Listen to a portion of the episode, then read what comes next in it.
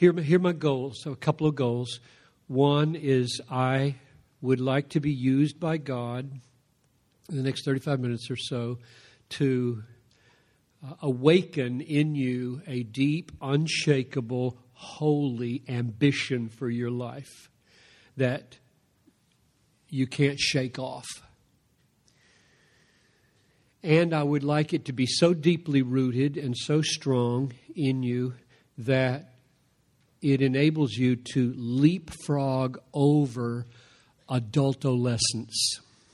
And I'll explain that term to you in a few minutes.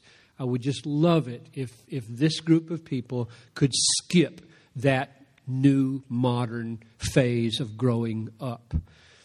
And so those two things are, are my goals. And what gives me a sense of seriousness about the moment is not only that I'm going to deal with God's Word about holy things, but my own experience is that at every crucial point in my life where I made a turn that changed everything, people were involved in influencing me profoundly.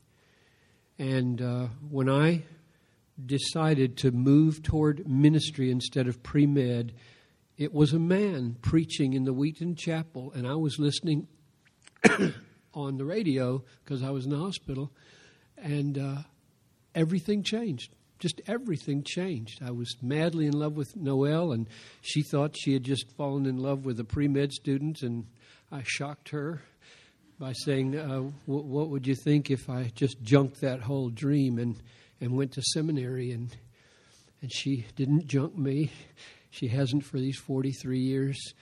But it, what what moves me is it was a man, it was a human being speaking over the radio, and my whole life never was the same again. So that's how serious I, I think moments like this are. Let's pray. So, Father in heaven, uh, with, with all that background, I pray now that you would help me be faithful to your word and to speak in such a way that those in whom you are already working would find something solidifying and coalescing and coming together in a holy ambition that they can never shake. I pray this in Jesus' name. Amen. So, the text that we're going to look at is um, Romans chapter 15. So, if you have a Bible and you want to look at it with me, I'll read verses 18 to 24. I will not venture to speak of anything. This is Romans 15 18. I will not venture to speak of anything except what Christ has accomplished through me to bring about to, to bring the Gentiles to obedience by word and deed, by the power of signs and wonders, by the power of the Spirit of God, so that from Jerusalem and all the way around to Illyricum I have fulfilled the ministry of the gospel of Christ and thus I make it my ambition, and I underline that, I make it my ambition to preach the gospel not where Christ has already been named, lest I build on someone else's foundation. But as it is written, those who have never been told of him will see, and those who have never heard will understand. This is the reason why I have so often been hindered from coming to you. But now, since I no longer have any room for work in these regions, and since I have longed for many years to come to you, I hope to see you in passing as I go to Spain and to be helped on my journey there by you once I have enjoyed your company for a while.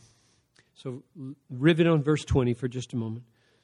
And thus I make it my ambition to preach the gospel not where Christ has already been named lest I build on someone else's foundation.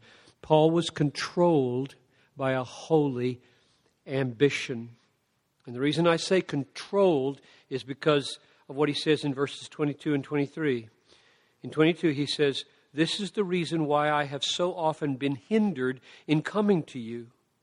So he wanted to go see them in Rome, and he didn't. And the reason is because he had this, this ambition that wasn't fulfilled yet where he was. And so it kept him from doing what he wanted to do. That's, that's the way a, an ambition controls you. There, there's some things you want to do, and then there's this ambition that holds you and guides you. Or verse 23 I have longed for many years to come to you. So he wants to go, and he doesn't go because he's controlled by this ambition. And, and my desire is that something take you and grip you so that a lot of things that you want to do, which are good to do, my goodness, it's good to go to Rome and visit, you don't do because you're held and guided and controlled by this ambition. That's what an ambition does it controls you. It's a good thing to have an ambition. I'm concluding that from his having one, and I'm calling it holy here. It's holy because the aim is holy. He's after the obedience of the Gentiles. And it's holy because its origin is holy. It's coming from God. So when I when I talk about you're having a, a holy ambition, I mean it's aiming at holy things and it's springing out of holy motives.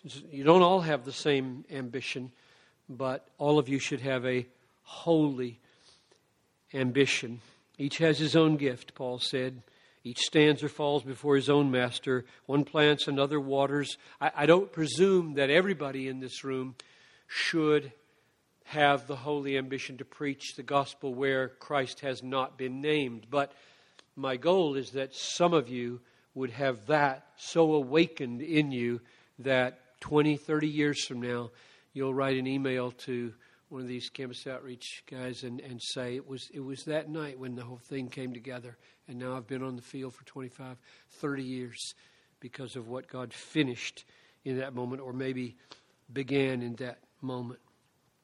Now, a word about your generation. Um, you face peculiar challenges that are a little different, maybe a lot different than mine or the, the generation just before mine. And the one I have in mind, the challenge I have in mind, is this thing called adultolescence. Um, a whole raft of books have been published in the last five or six years on this phenomenon called Adultolescence. A professor of Notre Dame named Christian Smith has written a review of six of these books, and that's how I am aware. I haven't read them all, but I'm aware of what they're saying because of this essay. And here's what he writes um, Adultolescence means the postponement of adulthood into your 30s, roughly. So, once upon a time, adulthood would have been entered in your late teens and uh, kids would have been married at 16, 17, 18. They'd be working the farm. They'd be responsible for everything by the time they were 20. And then there emerged this thing called adolescence, which put it off because of college and media and all kinds of reasons why um, we kept growing up for another five, six, seven years. And now this phenomenon uh, has been called adultolescence. Let me just read what he wrote teenager and adolescence as representing distinct stage of life were very much 20th century inventions brought into being by changes in mass education, child labor laws, urbanization and suburbanization, mass consumerism, media. Similarly, a new, distinct, and important stage in life, situated between the teenage years and full fledged adulthood, has emerged in our culture in recent decades, reshaping the meaning of self, youth, relationships, and life commitments, as well as a variety of behaviors and dispositions among the young. What has emerged from this new situation has been variously called extended adolescence youthhood, adultolescence, young adulthood, 20 somethings, emerging adulthood. Then, one way of describing this group uh, is to highlight the tendency to delay adulthood or stay in the youth mindset longer than we used to. So the characteristics of the 18 to 30 year olds would include identity exploration instead of something settling, keep exploring, exploring, instability, focus on self, feeling in limbo, in transition, in between, sense of possibilities, opportunities, unparalleled hope. And these, of course, are also accompanied by big doses of transience, confusion, anxiety, self obsession, melodrama, conflict, and disappointment. End quote. So, one of my goals is to, is to wave a flag over you in the hope that God might so grant you a holy ambition that would enable you to skip adultolescence, to grow you up into a productive adult much quicker. I don't think God is pleased by putting adulthood off to mid 30s. Girls, and then guys. Most little girls really want to play with dolls. At least I'm generalizing from one. I only had one daughter, and she came real late. But I'm watching her and learning a lot. So, most little girls want to play with dolls, and that's a good thing. But the day is going to come when little girls will put away the fun of playing with dolls and grow up. And one of the marks of a Christian is to get this holy ambition that you don't any longer just play with dolls, you embrace a, a greater, bigger, stronger, more mature joy of caring for real babies in the nursery. That may happen at about 12 or so. And then later, you may lead a, a ministry of caring for hungry babies far away or lonely babies who've been abandoned by mommy and daddy or babies with AIDS. And for some of you, this may become a holy ambition. And for others, a holy ambition may be something else. I'm just illustrating that it's, there's a season for dolls. It's just absolutely, totally appropriate for three, four, five, six, seven, eight, nine, whatever year old girl to love her dolls. But if she were playing with dolls at 18, everybody would say, This is strange. Something's gone wrong here. And, and that, that something was deeply rooted, perhaps, and now it gets, it gets applied in a mature, holy, passionate way. Yes, I love babies, but I love them so differently than I love them now. I, I hate it that there's so many orphan babies. My wife is right now in Phoenix at the. Uh, Together for Adoption conference. She's doing a, um, a roundtable and she's doing two panels, and Talitha's with her, and and uh, and they're just totally into that. And to watch my 16 year old, who just turned 16 last week, go from dolls and then to nursery and then to babysitting all by herself and then to together for adoption. I'm just watching the, the, the maturing of things that were, were there from, from the beginning. And they're different in different women, but there's the illustration. Boys, little boys, I was one of those, so I, I know this better. We, we didn't want to play with dolls. We wanted a ball, a truck, and a gun, and somebody to play with. Um, I never had a real gun, except a pellet rifle.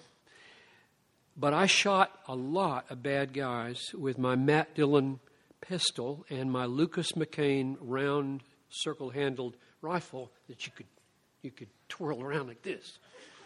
oh, I, I loved Lucas McCain. I mean, he was a dad and a son, and mom had died, and, and the kid was strong, and dad was really strong, and man, they don't make shows like they used to.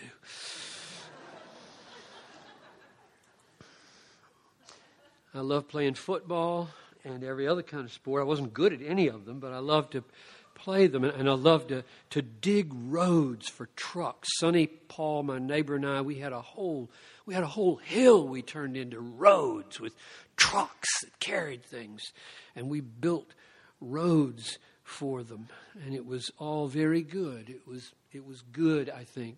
I even believe in having kids play with guns. If they kill the right people, that's okay. Controversial. Controversial views of parenting, I know. And it's good to play with trucks and it's good to play with balls. But then little boys begin to, to grow up, right? If, if, you're, if you're pushing your truck around at age 15 or 16 or 18, and there are guys who really do this. I mean, they get a little more sophisticated, you know. Right? Um, then something has gone wrong. But you get a holy ambition, and that means that your guns and your trucks and your balls change. You begin to fight for justice and mercy and salvation, and, and you wield a sword of the Spirit, and you drive a truckload of love to needy people, and you kick Satan's rear end in the name of Jesus.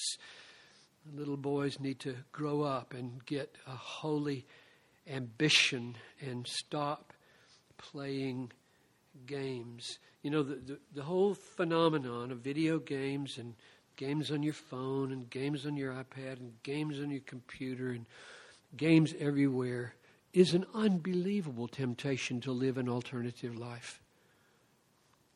You know, as your default life. And uh, it's a mark of adult adultolescence that I hope you will simply become too serious and too mature to give into.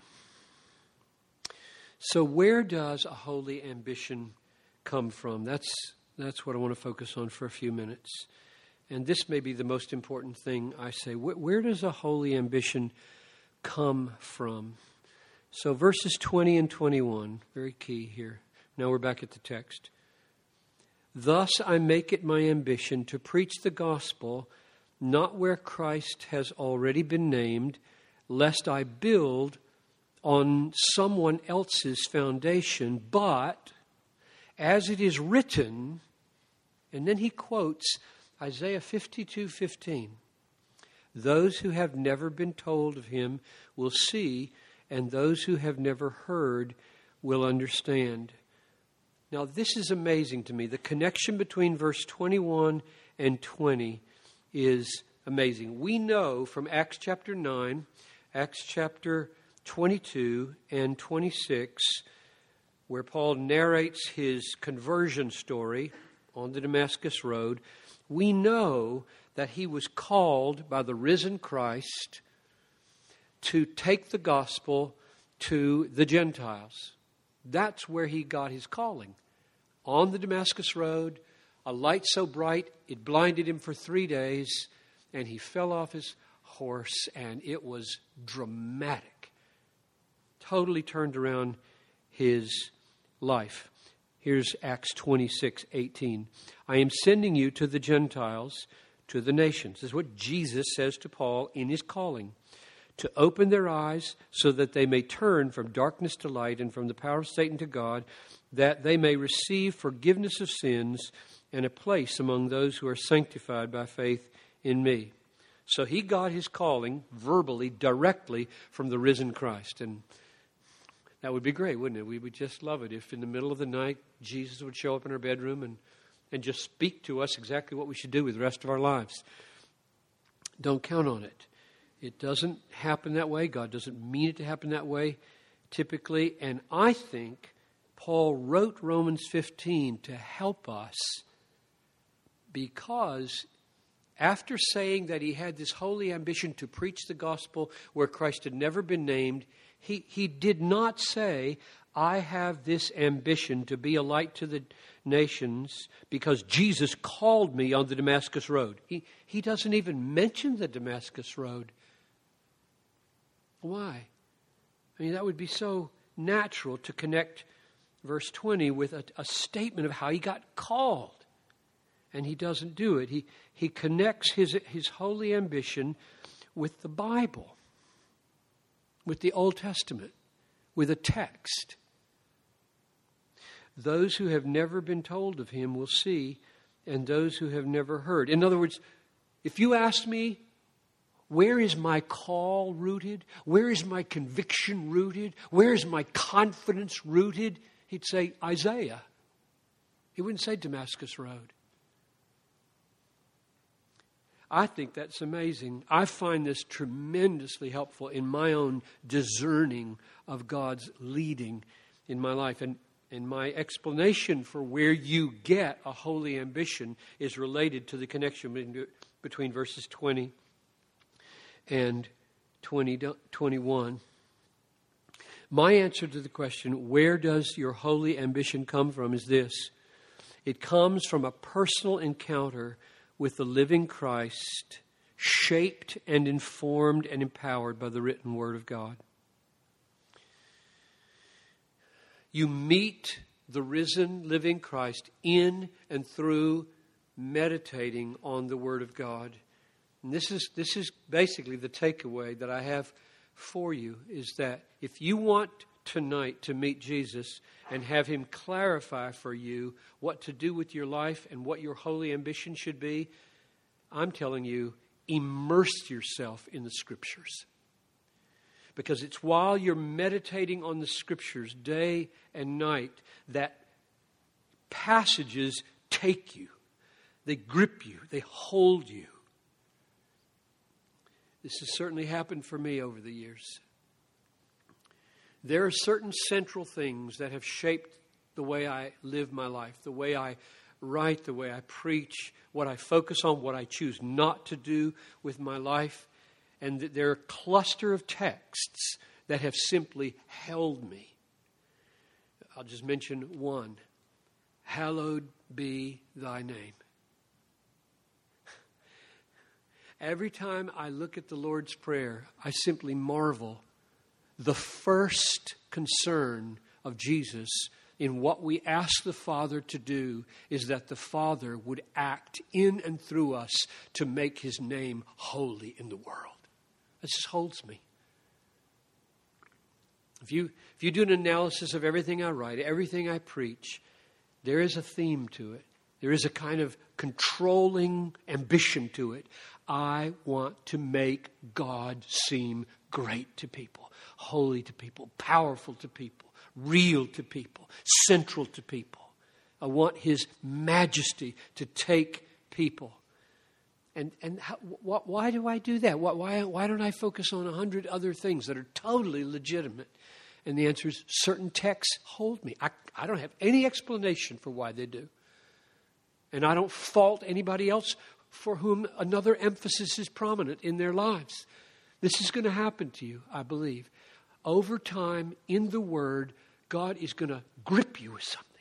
It'll you just come back to it again and again. You'll see it where you didn't see it before, and it'll become a kind of calling for you. So that's my basic answer to the question where does a holy ambition come from?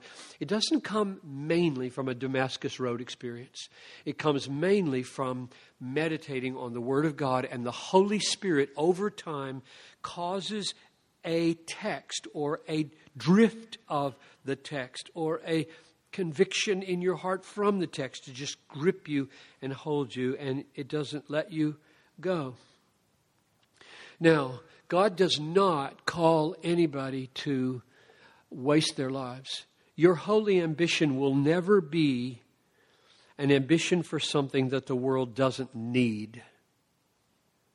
You'll always be given an ambition that is according to the world's need. Verse 20 Thus I make it my ambition to preach the gospel not where Christ has already been named. That means Paul set his face like flint to go to the unreached peoples of the world because there is no greater need in the world than that people hear about the gospel. And this is controversial at this moment, and I, I hope you get this right. I, I spoke at uh, the Lausanne uh, Congress on World Evangelization October a year ago. And I went to Lausanne with one goal that I would be able to articulate in front of those 4,000 delegates from around the world the, the lostness of humanity without the gospel and the need to hear the gospel. And the sentence I chose to use in my 28 minute message was Christians care about all suffering, especially eternal suffering. It was a very controversial sentence. It created a huge buzz around the little discussion tables because there's some more conservative types who are a little bit nervous with saying Christians care about all suffering because then you might get diverted from your central task. And there are others, I would say more of these today, who are so bent on caring for all suffering, namely human trafficking, AIDS, orphans, you name it. There's a hundred heartbreaking needs in the world that they are threatened that oh, this is one of those right wing, gospel only people who don't think Christians should be involved in any kind of social justice, social justice issues, and that's what that sentence means. And so you get these polarizations, and the whole point of the sentence is to say Christians won't choose between these. So I'm hoping, I'm hoping your holy ambition will get this balance right. Christians care about all suffering you, you, Christians are the kind of people who can't walk by on the other side of the road when any kind of suffering is just over here within our reach. You can't. That's what a, a heart of Christ is like. And yet, if you put wine and oil on these wounds, set him on your donkey, and take him to the inn and pay for his next night's lodging and don't care about his everlasting salvation, you don't love him. I don't care how much you paid the motel or how much of your precious wine you poured on him, you don't love him. The greatest need of the world is human lostness. And the only way people escape from human lostness is hearing the gospel. Faith comes by hearing, and hearing by the word of Christ. I'm going to quote in the message tomorrow. I just quoted a half an hour ago. Everyone who calls upon the name of the Lord will be saved. How shall they call upon him whom they've not believed? And how shall they believe in him whom they haven't heard? And how shall they hear without a preacher? And how shall they preach unless they be sent? How beautiful on the mountains are the feet of those who bring good news. That's the way God has designed it to be done. And here's just one more thing, and I almost hesitate to use this argument because it could make the ultimate serve the penultimate. But we'll risk it. The penultimate is, say, a dozen justice issues and salvation through faith in Jesus Christ. Okay? If you care right now in the Twin Cities about homelessness or about the disparity racially in who graduates from high school or who gets jobs or orphans or alcoholism or abortion or unexpected pregnancies or you name it, what, what, whatever social breakdown and, and heart wrenching, agonizing reality is ho- taking you and, and making you want to stay up late and get up early and, and work. If, if you care about that here, wouldn't authenticity say, what about people groups who have no church where the gospel of Christ takes root in people like you to drive them to care for issues like that? In other words, how would all those issues be addressed when there's no church awakening people to the glories of Christ who transforms them to be the need meter of that kind of thing? In other words, foreign missions, global missions, in one sense, is the exportation of issues that you care about here. I find it inauthentic if a person somehow resists the importance of reaching unreached peoples because the agonies of American culture, as great as they are. And that's because here the church exists and the church is stirring you up to care about those issues. Who's stirring up the people in those peoples to care about those issues, which are probably even greater over there? So I personally don't feel the kind of tension that some feel between caring about winning lost people to Christ and caring about meeting the needs of people at the level of their physical, psychological, relational suffering. I don't think we should choose between those. So I'll say it again. Paul's holy ambition was to preach the gospel where Christ has not been named. And I would commend to you that for some of you, that that be your calling, that you take the gospel to where it's never been named. Now, let me point out one more thing in the text. There is a global strategy here that I want you to fit into biblically. And I don't know another text in the Bible that makes the reality of frontier missions clearer. Look at verse 19. From Jerusalem and all the way around to Illyricum, I have fulfilled the ministry of the gospel.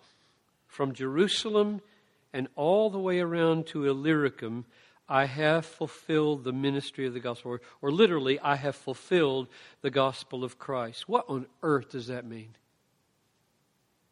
I mean, here's picture the Mediterranean. So, I guess from your standpoint, this would be the uh, eastern half over here. And here's Jerusalem down here, Dead Sea. And he says, from Jerusalem, and then up through Lebanon and Jordan and Syria, and now over through Turkey and up through the Bosporus here, and then down Greece here to Corinth and Athens, and up the western side of, of Greece. And here's Albania, which is Illyricum. Now that's huge. Okay? All of Greece, all of Turkey and Asia Minor, all of the Near Eastern countries there. And he says, I have fulfilled the gospel of Christ. And then he underlines it in verse 23 I no longer have any room for work in these regions. That's the wildest thing I've ever read. But think what the implication of that is.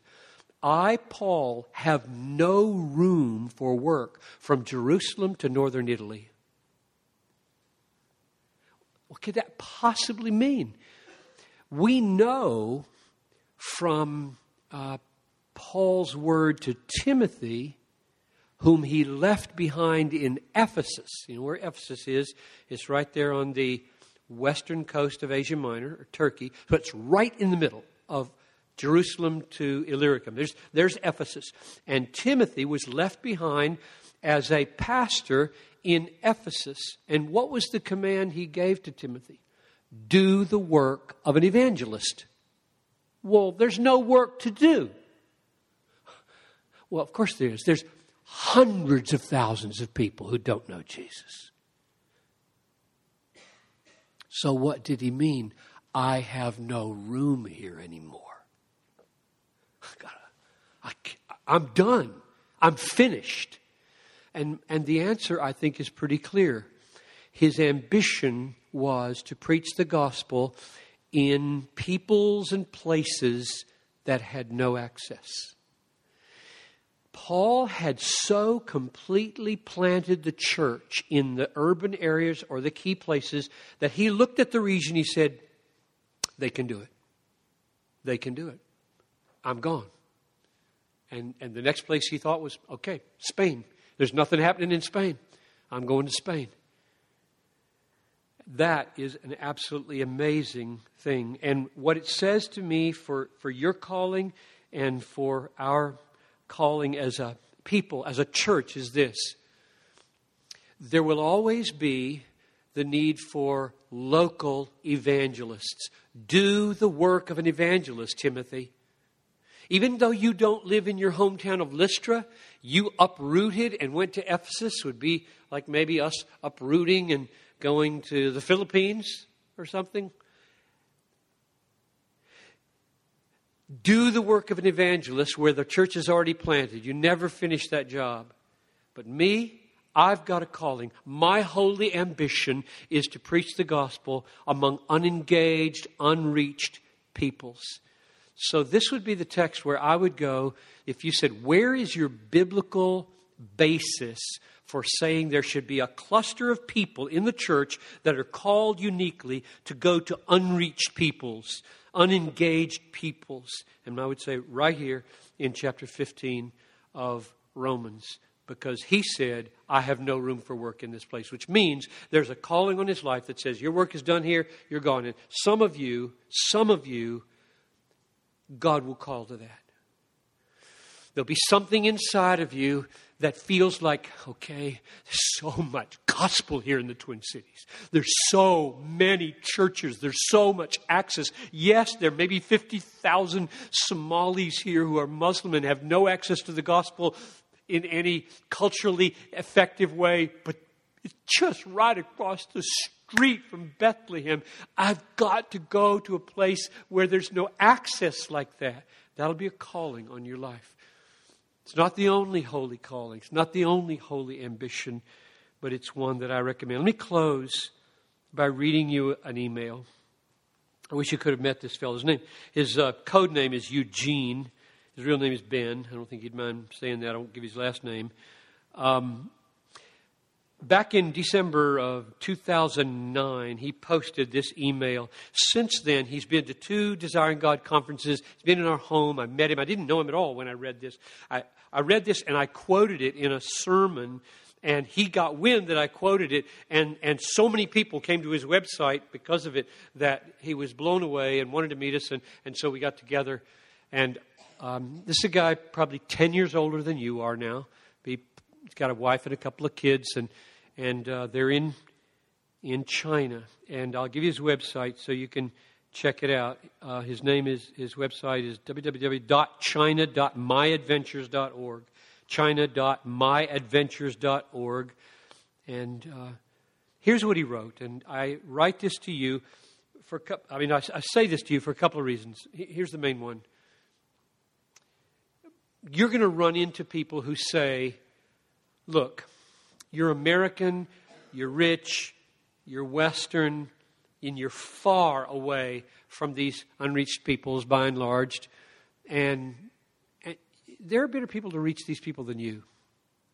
You're just not well equipped to do the work of missions. You should let people from third world countries, people from countries that once we're sending countries, but now, I mean, once we're receiving countries, but now are sending countries like Brazil. I was in Brazil a couple of weeks ago, and they are so stoked. Brazil is the 12th largest sending country in the world and could easily move to number one, like Korea. Um, and here's what they were telling me they were saying the experience of Brazilians in the Muslim world, for example, in the Middle East, is unique because of soccer. Everybody all over the world who's into soccer loves Brazil. I guess unless you're from Argentina. But if you're in a, if you're in a non soccer premier country, Pele, Brazil, represents the best soccer in the world. And Brazilians don't carry any of the political baggage that Americans do, and therefore the relationships are so much easier with Arab uh, Muslims, for example. And I was just listening to the potential of this country. And, and so my preaching down there was to say, come on, don't think of yourself as a receiving country anymore. Think of yourself as a sending country around the world because of the unique cultural possibilities. So that kind of talk could make us Americans feel like, oh, well, I guess our day's over because we, we are bad people around the world. The Ugly American was written when I was a teenager, and it is still true today in many ways. But I want you to he- hear this email to set the record straight. Yes, there are places where we may not be as welcome as another culture who's also Christian, but that's not to say we may not be tailor made in certain places around the world among certain unengaged and unreached peoples. And God alone judges who and when and how those connections are made. So here's the, here's the email I'll close with. This is uh, Eugene, December 17, 2009. After spending my first three years as a Christian in the United States, involved in tons of personal evangelism, and now after having spent nearly seven years living in some of the most gospel deprived regions in the world, I am very frustrated by the amount of gospel preaching that takes place in the West compared to the complete ignorance of the gospel that exists all around me over here. Let me explain myself a little better.